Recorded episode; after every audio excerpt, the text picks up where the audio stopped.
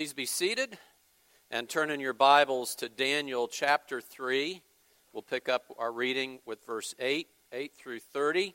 If you're reading along in our Pew Bibles, you'll find that on page 938 of our Pew Bible. And while you're getting there, just as uh, Dean mentioned, Pastor Dean mentioned that we've seen uh, a number of prayer worthy uh, things. We've a number of people in our church and associated with our church who have passed away. We've had uh, a number of people in the hospital, excuse me, at various uh, with various degrees of difficulty.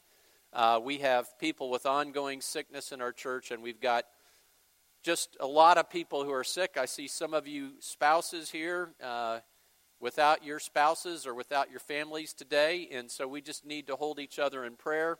And one good place to start is in our bulletin. You can take that home and pray along at home as well. And then also, uh, we do have the Lord's Supper next Sunday, and so take some time this week and uh, prayerfully uh, prepare your heart to benefit from the Lord's Supper as we look at the great work of Jesus Christ. We think about it, we contemplate it, and we come joyfully to celebrate what Christ has done for us together. And with that, let's turn to Daniel chapter 3, starting with verse 8.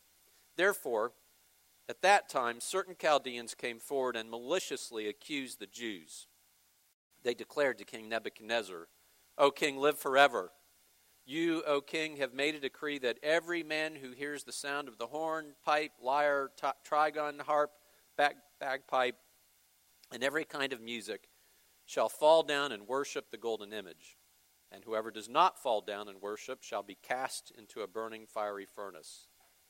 There are certain Jews whom you have appointed over the affairs of the province of Babylon Shadrach, Meshach, and Abednego. These men, O king, pay no attention to you. They do not serve your gods or worship the golden image that you have set up. Then King Nebuchadnezzar, in a furious rage, commanded that Shadrach, Meshach, and Abednego be brought so they brought these men before the king. Nebuchadnezzar answered and said to them, Is it true, O Shadrach, Meshach, and Abednego, that you do not serve my gods or worship the golden image that I have set up? Now, if you are ready to hear the sound of the horn, pipe, lyre, trigon, harp, bagpipe, and every kind of music, to fall down and worship the image that I have made, well and good. But if you do not worship, you shall immediately be cast into a burning fiery furnace. And who is the God who shall deliver you out of my hands? Shadrach, Meshach, and Abednego answered and said to the king, O Nebuchadnezzar, we have no need to answer you in this matter. If this be so, our God, whom we serve, is able to deliver us from the burning fiery furnace, and he will deliver us out of your hand, O king. But if not, be it known to you, O king, that we will not serve your gods or worship the golden image that you have set up. Then Nebuchadnezzar was filled with fury, and the expression of his face was changed against Shadrach, Meshach, and Abednego. He ordered the furnace heated seven times more than it was usually heated. And he ordered some of the mighty men of his army to bind Shadrach, Meshach, and Abednego and to cast them into the burning fiery furnace. Then these men were bound in their cloaks, their tunics, their hats, and their other garments, and they were thrown into the burning fiery furnace because the king's order was so ur- was urgent and the furnace overheated the flame of the fire killed those men who took up Shadrach, Meshach, and Abednego. And these three men, Shadrach, Meshach, and Abednego, fell bound into the burning fiery furnace. Then King Nebuchadnezzar was astonished and rose up in haste. He declared to his counselors, Did we not cast three men bound into the fire? They answered and said to the king, True, O king. He answered and said, But I see four men unbound walking in the midst of the fire, and they are not hurt. And the appearance of the fourth is like a son of the gods. Then Nebuchadnezzar came near to the door of the burning fiery furnace. He declared, Shadrach, Meshach, and Abednego, servants of the Most High God, come out and come here. Then Shadrach, Meshach, and Abednego came out of the fire and the satraps, the prefects, the governors, and the king's counselors gathered together and saw that the fire had not had any power over the bodies of those men, The hair of their heads was not singed, their cloaks were not harmed, and no smell of fire had come upon them. Nebuchadnezzar answered and said, Blessed be the God of Shadrach, Meshach, and Abednego, who has sent his angel and delivered his servants, who trusted in him and set aside the king's command, and yielded up their bodies rather than serve and worship any God except their own God. Therefore, I make a decree any people, nation, or language that speaks anything against the God of Shadrach, Meshach, and Abednego shall be torn limb from limb, and their houses laid in ruins for there is no other God who is able to rescue in this way. Then the king promoted Shadrach, Meshach, and Abednego in the province of Babylon. Father, we come to you and we pray that you would apply this scripture to us today in a powerful way, uh, that we would serve you and you alone with joy. And we pray this in Jesus' name. Amen. Well, there was pressure on Shadrach, Meshach, and Abednego to worship other than the true God, the God of Abraham, Isaac, and Jacob. And when we look at this particular instance, uh, it may seem remote to us. Uh, the worship of other gods, uh, the worship, particularly through idolatry, is something that is unusual. Uh, we are getting ready to um, at least prepare to go on a trip to London to uh, reach out to South Asians. I've done this trip a few times before, and part of what you do in the learning process is you visit houses of worship. And one of the places that we worshiped was a Hindu temple. Uh, we didn't go there to worship, we went there to observe. And what I observed was quite unusual uh, a whole uh, series of idols, statues uh, laid up on the wall in front of me. It was the most foreign, unusual thing to me whatsoever. I'd never seen anything like that before in terms of religious worship.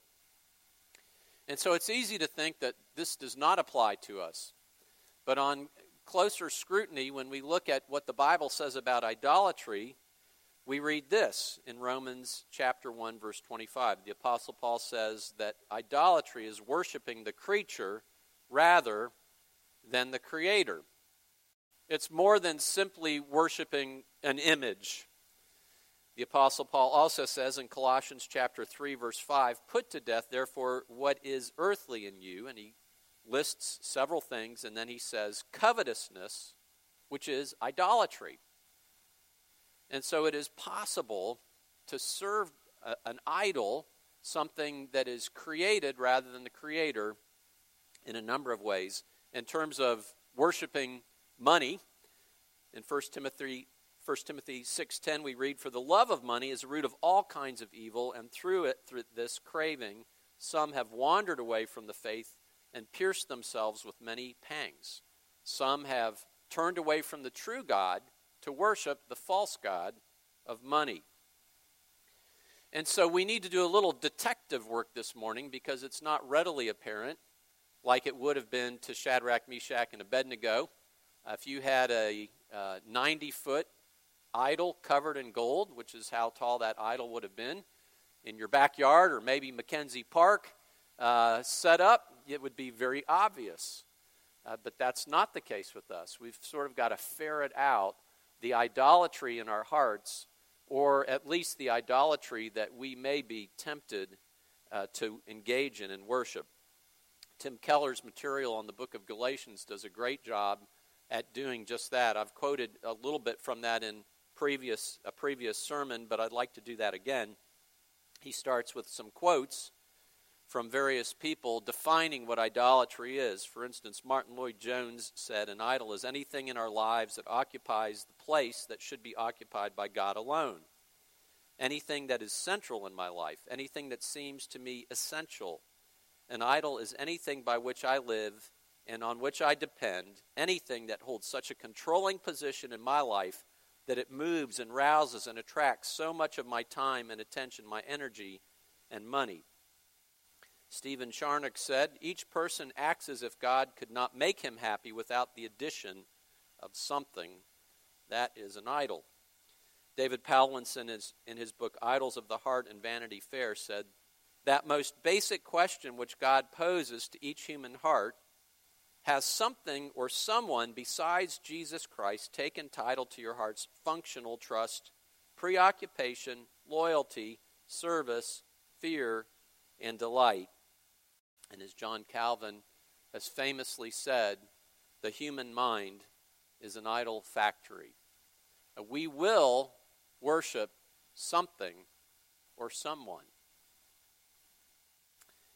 And so let me ask you a few questions again uh, posed by Tim Keller that expose potentially some of the idolatry in our hearts. If you are angry, ask, is there something too important to me? Something I'm telling myself I have to have? Is that why I'm angry? because I'm being blocked from having something that I think is a necessity when it is not. If you are fearful or badly worried, ask, Is there something too important to me? Something I'm telling myself I have to have? Is that why I'm so scared? Because something is being threatened which I think is a necessity when it is not. If you are despondent or hating yourself, ask, Is there something too important to me? Something I am telling myself I have to have? Is that why I'm so down? Because I have lost or failed at something which I think is a necessity when it is not. Now, maybe you haven't actually worshiped one of these idols, but it's worth asking what idols are we tempted to worship? Because pressure is brought to bear all around us in our culture to worship the creation rather than worshiping the one true God, the Creator. and so I would ask you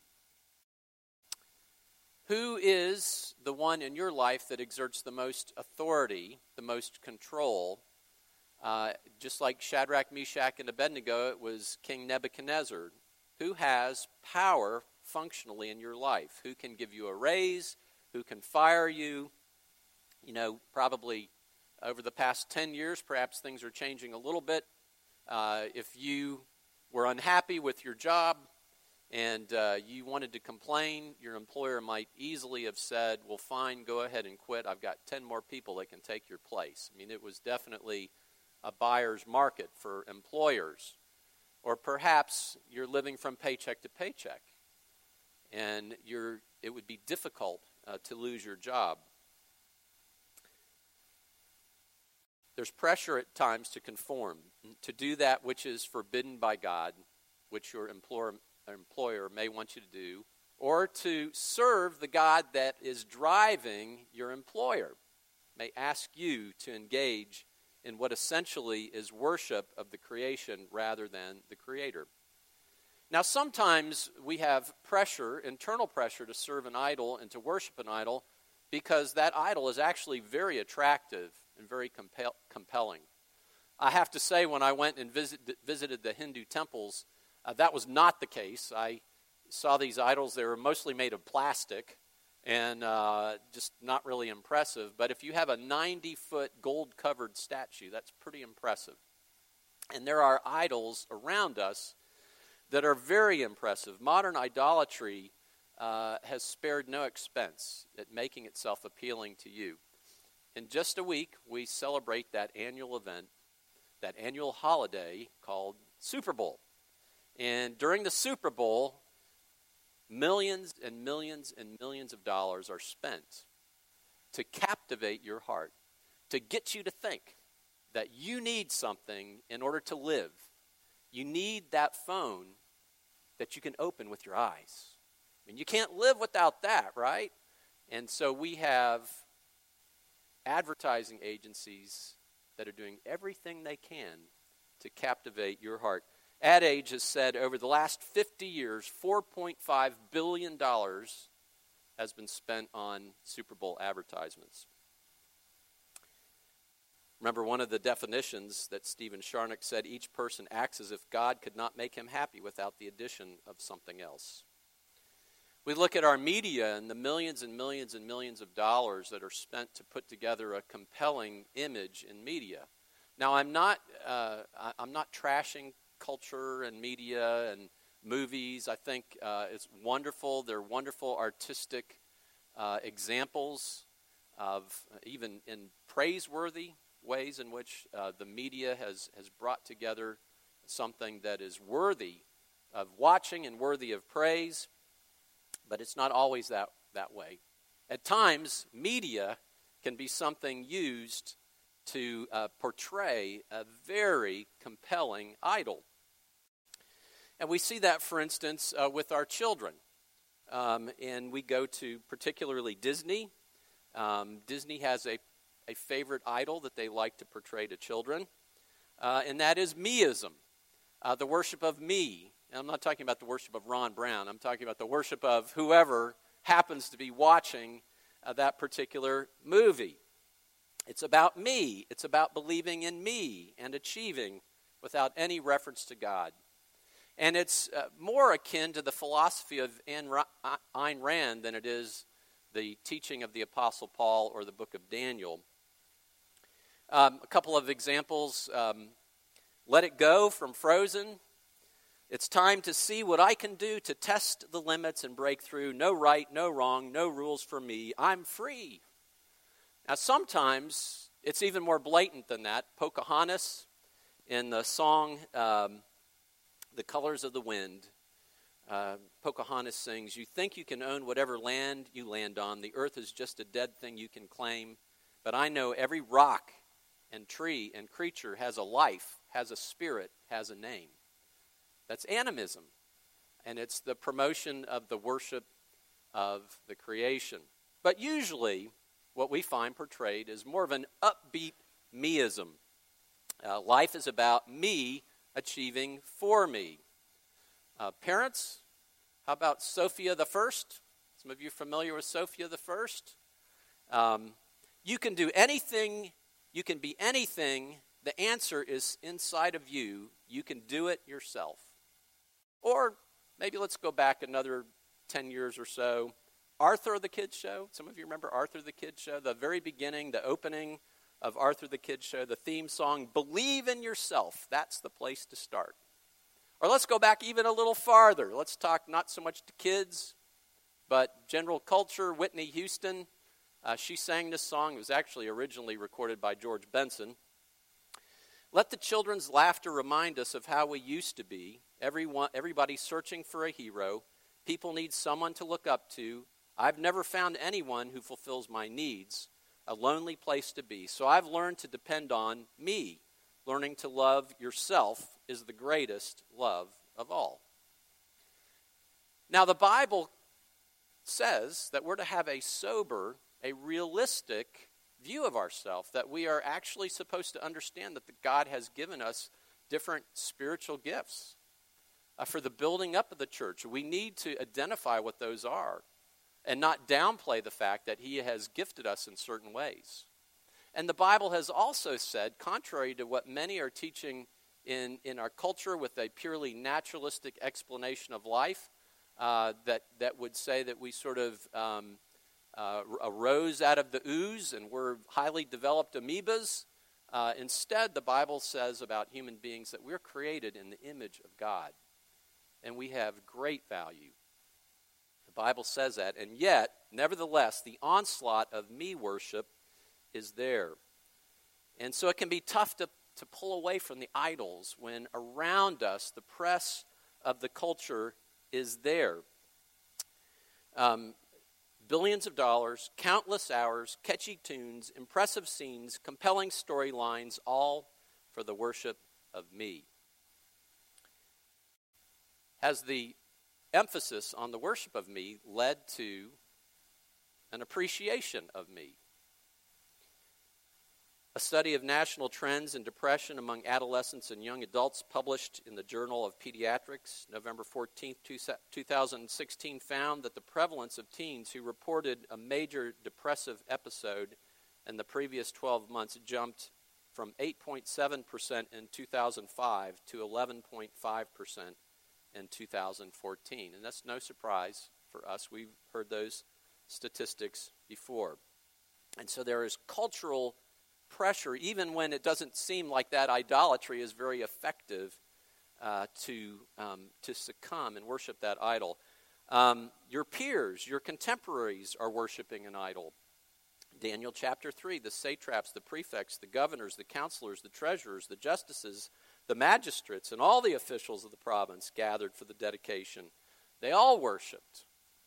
They were, they were the uh, Shadrach, Meshach, and Abednego's peers. For them, it was quite easy. They were polytheistic, they believed in many gods. It was easy for them to just incorporate one more God. Everybody's doing it, not just your peers, not just your fellow workers, not just people at your station in life. Everybody was worshiping the idol. Daniel chapter 3, verse 7. Therefore, as soon as all the peoples heard the sound, all the peoples, nations, and languages fell down and worshiped the golden image. Your peers might actually tell on you if you don't worship the idol. It appears that King Nebuchadnezzar never would have known that Shadrach, Meshach, and Abednego were failed to worship his idol if it hadn't been for their compatriots. There are certain Jews who among you have, appoint, you have appointed over the affairs of the province Shadrach, Meshach, and Abednego. These men, O king, pay no attention to you. They do not serve your gods or worship the golden image that you set up. And finally, we see another bit of pressure, and that is the king threatens you with death. That's quite a motivation to succumb and worship the idol. And probably none of us have been in that particular situation before, but that would be an awful lot of pressure. If you do not worship, you shall immediately be cast into a burning fiery furnace. And who is the God who will deliver you out of my hands? You know, idolatry is accommodating, it is flexible, it is convenient, as long as you comply with the fact that there is a diversity of gods. It's fine. Idolatry happily coexists with any other God in your life, but the one true God does not happily coexist with other gods in your life. Book of Deuteronomy, chapter 6, we read, I am the Lord your God who brought you out of the land of Egypt, out of the house of slavery. You shall have no other gods before me.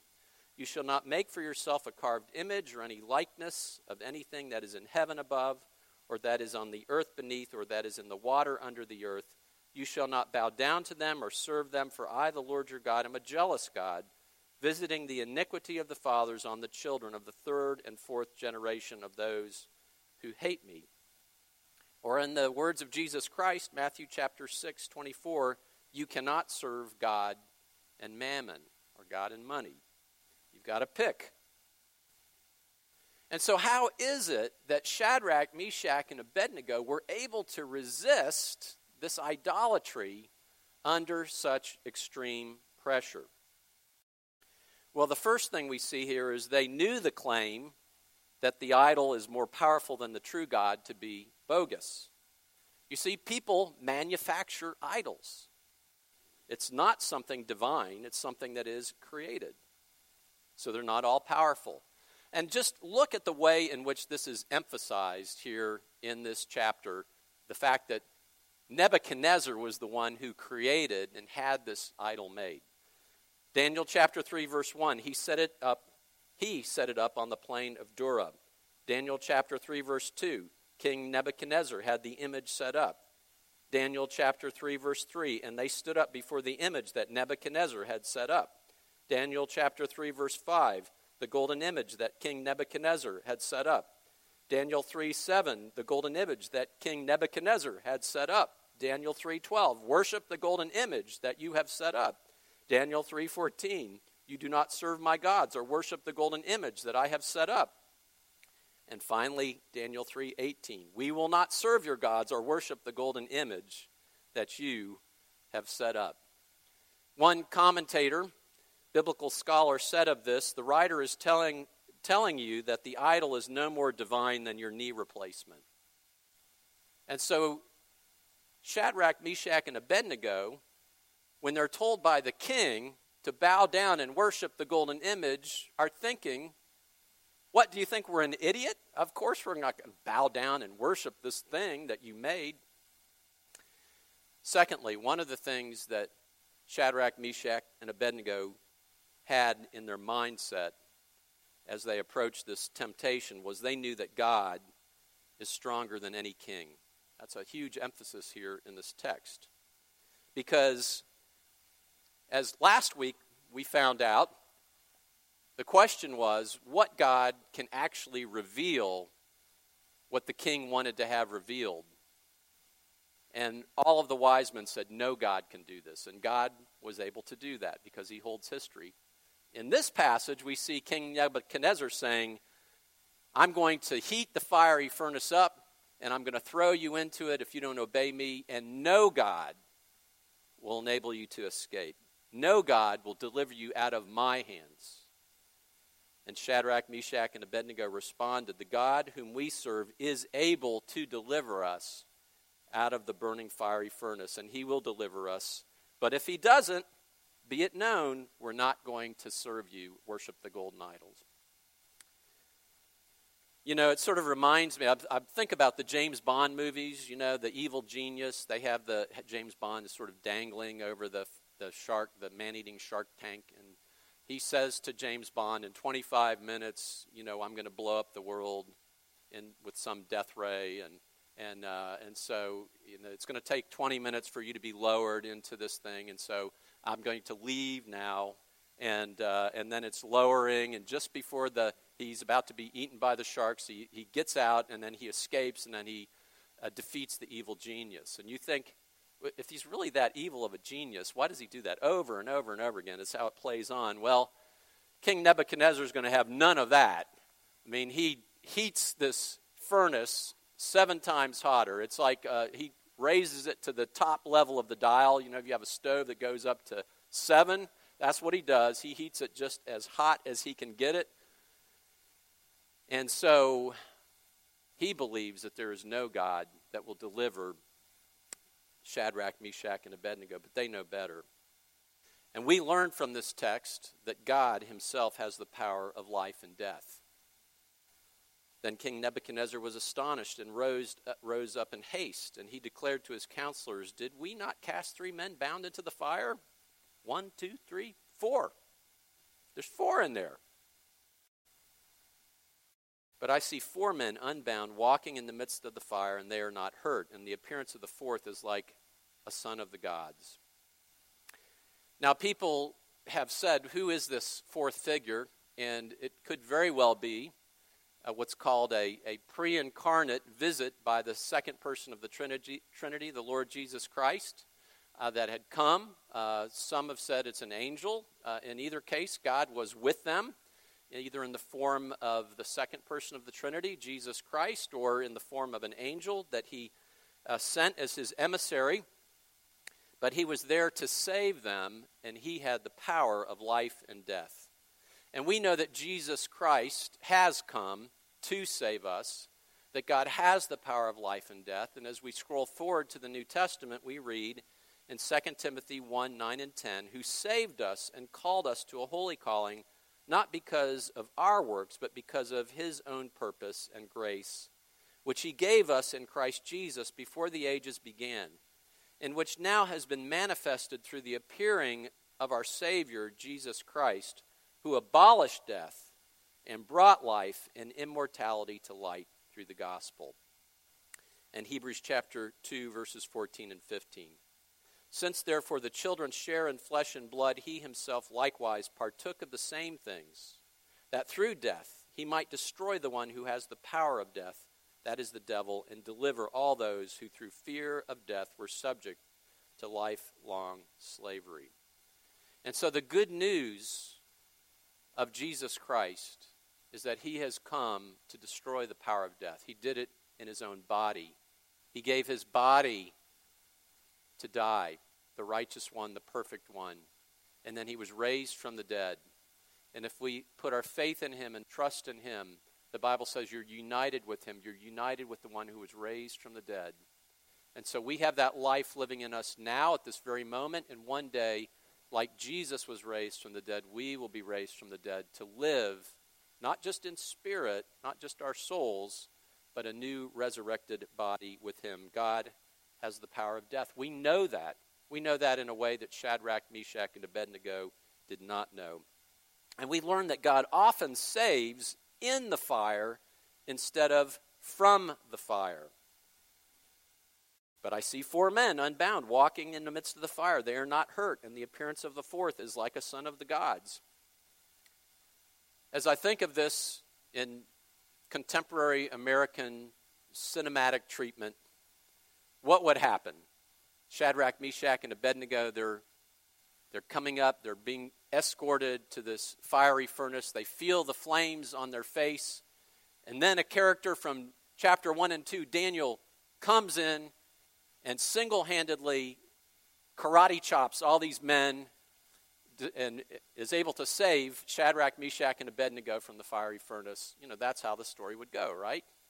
And I wonder what Shadrach, Meshach, and Abednego were thinking. They're, they're coming up to this fiery furnace, and they're thinking, okay, well, I guess this is it. I guess God is not going to save us. And they get pushed in, and they're in the fiery furnace. And we read that when they come out of the fiery furnace, that they're not harmed, their hair's not singed, their clothes don't even smell like smoke. I mean, when I sit around a campfire at 20 yards away, I smell like smoke. This miracle took place because God was with them in the midst of the fire. And we learn that that is often how God works. We would like for God uh, to deal with our lives and to keep us from getting into that fire, whether it's persecution for our faith in Jesus Christ, whether it's martyrdom, uh, whether it's difficulty in life. We would rather not go into the fire. And God often allows us to go into the fire, and He's with us in the fire, and He saves us in the midst of the fire. God doesn't always save us from physical death. He doesn't always save us from the threats of those in power but he often saves us in the midst of the difficulty. And believing in that is an idol killer. Hebrews chapter 13, verse 5 remember, money can be an idol. Keep your life free from the love of money and be content with what you have. Why? For he has said, I will never leave you nor forsake you. Because we know that God is with us no matter what. He'll never leave us nor forsake us. We can, we can endure. We don't obey the idol. We don't submit to the idol. We don't worship the idol. And so we start with this believe that God is walking with you in the fire of martyrdom, in the most difficult thing you can endure. Believe that God is walking with you in the fire of difficulty and persecution for your faith in Jesus Christ. Believe that God is walking with you in life's difficulties Believe that God is walking with you in the normal joys and challenges of life. I mean, sometimes it's a challenge you have multiple great options to choose from, but it's still a challenge. And so start knowing that God is with you. Behold, the virgin shall conceive and bear a son, and they shall call his name Emmanuel, which means God with us. And so we believe that he walks with, with, he walks with me and he talks with me along life's narrow way. He lives, salvation to impart. You ask me how I know He lives, He lives within my heart. We also know because the Bible tells us. But every day of your life, you can know the presence of God with you through Jesus Christ. Jesus said, If I go away, I will send my Holy Spirit, and that Holy Spirit is as close as your heart. He is residing in you. And so live out that reality, that, that conversation in prayer, that reading of Scripture, and listening to the words of Jesus Christ in these scriptures. And know that because when you get to martyrdom, that's not the point at which you want to believe that it's true.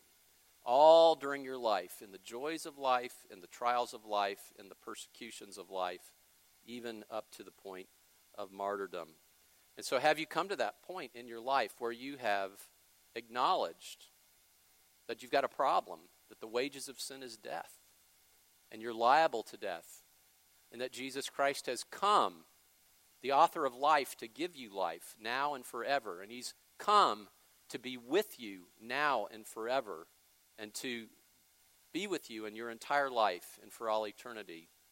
If so, put your faith in him. God made him who had no sin to be sin, so that in him you might become the righteousness of God.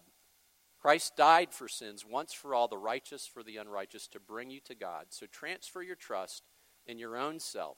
Transfer your trust from me, from yourself, to Jesus Christ. And know what it means to have God walking with you for all eternity.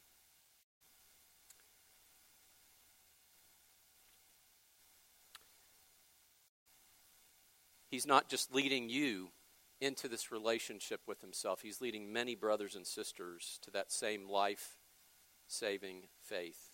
And that's why we've come together to worship today. Uh, some of you, perhaps, if you're a, a student of the Bible, uh, you'll understand you heard something that sounded familiar that all the peoples, nations, and languages fell down and worshiped the golden image that King Nebuchadnezzar had set up it reminded me immediately of that worship scene that we see in the book of Revelation, something that's going to happen in the future. And we read in Revelation chapter 5, verse 9, and they sang a new song, saying, Worthy are you to take the scroll and to open its seals, for you were slain, and by your blood you ransomed people for God from every tribe and language and people and nation. Revelation chapter 7, verse 9. After this I looked up, and behold, a great multitude that no one could number from every nation, all tribes and peoples and languages, standing before the throne and before the Lamb, clothed in white robes and palm branches. We have a great God that is far greater than King Nebuchadnezzar.